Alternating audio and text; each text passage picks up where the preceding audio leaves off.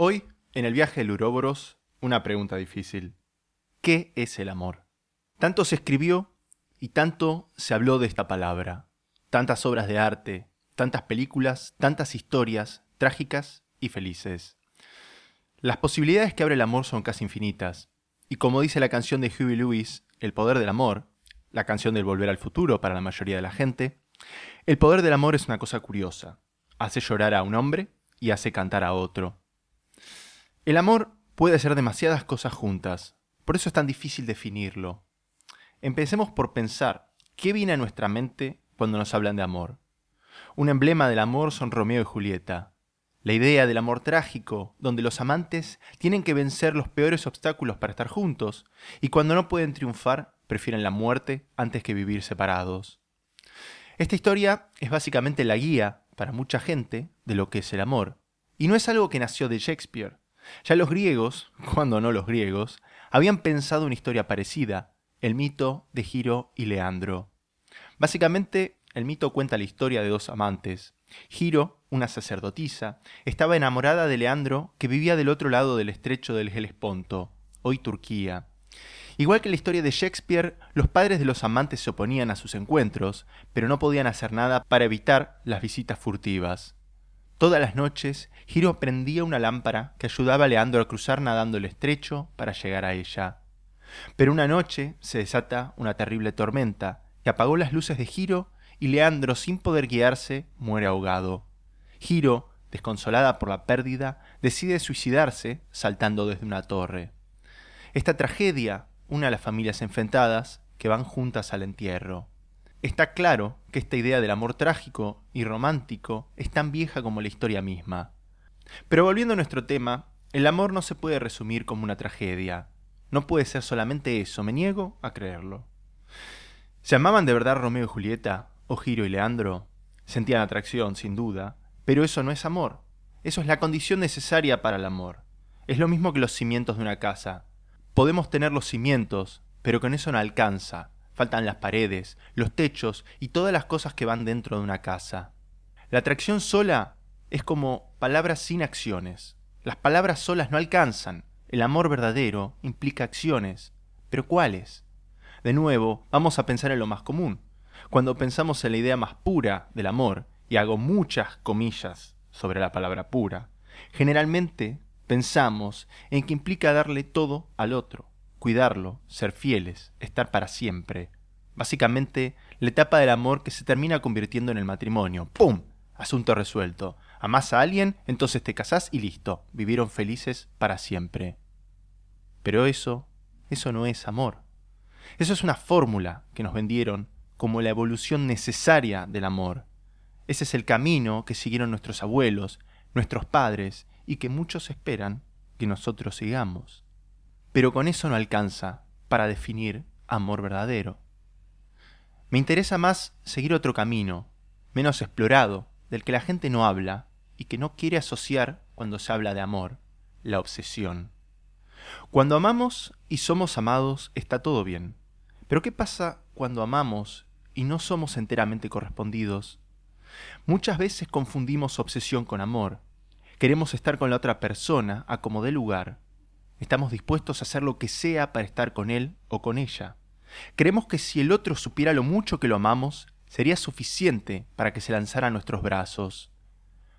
Para el enamorado, es difícil marcar la línea que separa una cosa de la otra, y corremos el riesgo de terminar actuando más como un adicto desesperado por otro saque de esa droga que llamamos amor.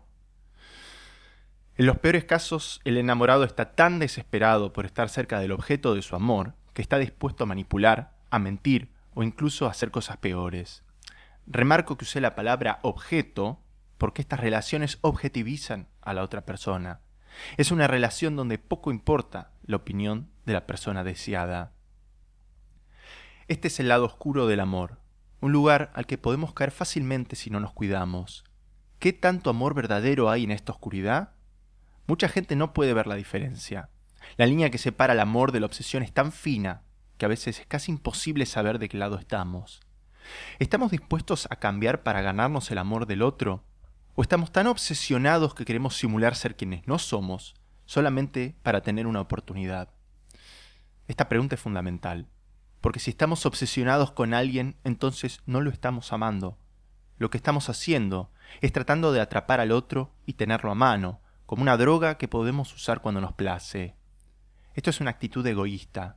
El otro es un objeto que llena un vacío del que no es responsable, un vacío que probablemente ya existía antes de que conociéramos a esa persona.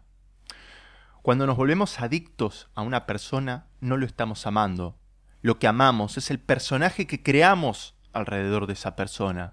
Eso no es amor, eso es una situación extremadamente peligrosa de la que nada bueno puede salir y que probablemente va a dejar a los dos dañados por el resto de sus vidas. El amor es una fuerza poderosa. Puede darnos las motivaciones para cambiar, para escapar de la mediocridad y empujarnos hacia nuevas empresas que siempre quisimos emprender, pero para las que nunca tuvimos el valor necesario. Pero también puede ser una fuerza devastadora cuando no nos aman como nosotros desearíamos que nos amen. Sobre todo cuando no se entiende que no importa cuánto amemos a alguien, la otra persona no tiene la obligación de amarnos de la misma manera. Esta es la parte del amor más importante de todas. Y no puedo dejar de remarcar esto.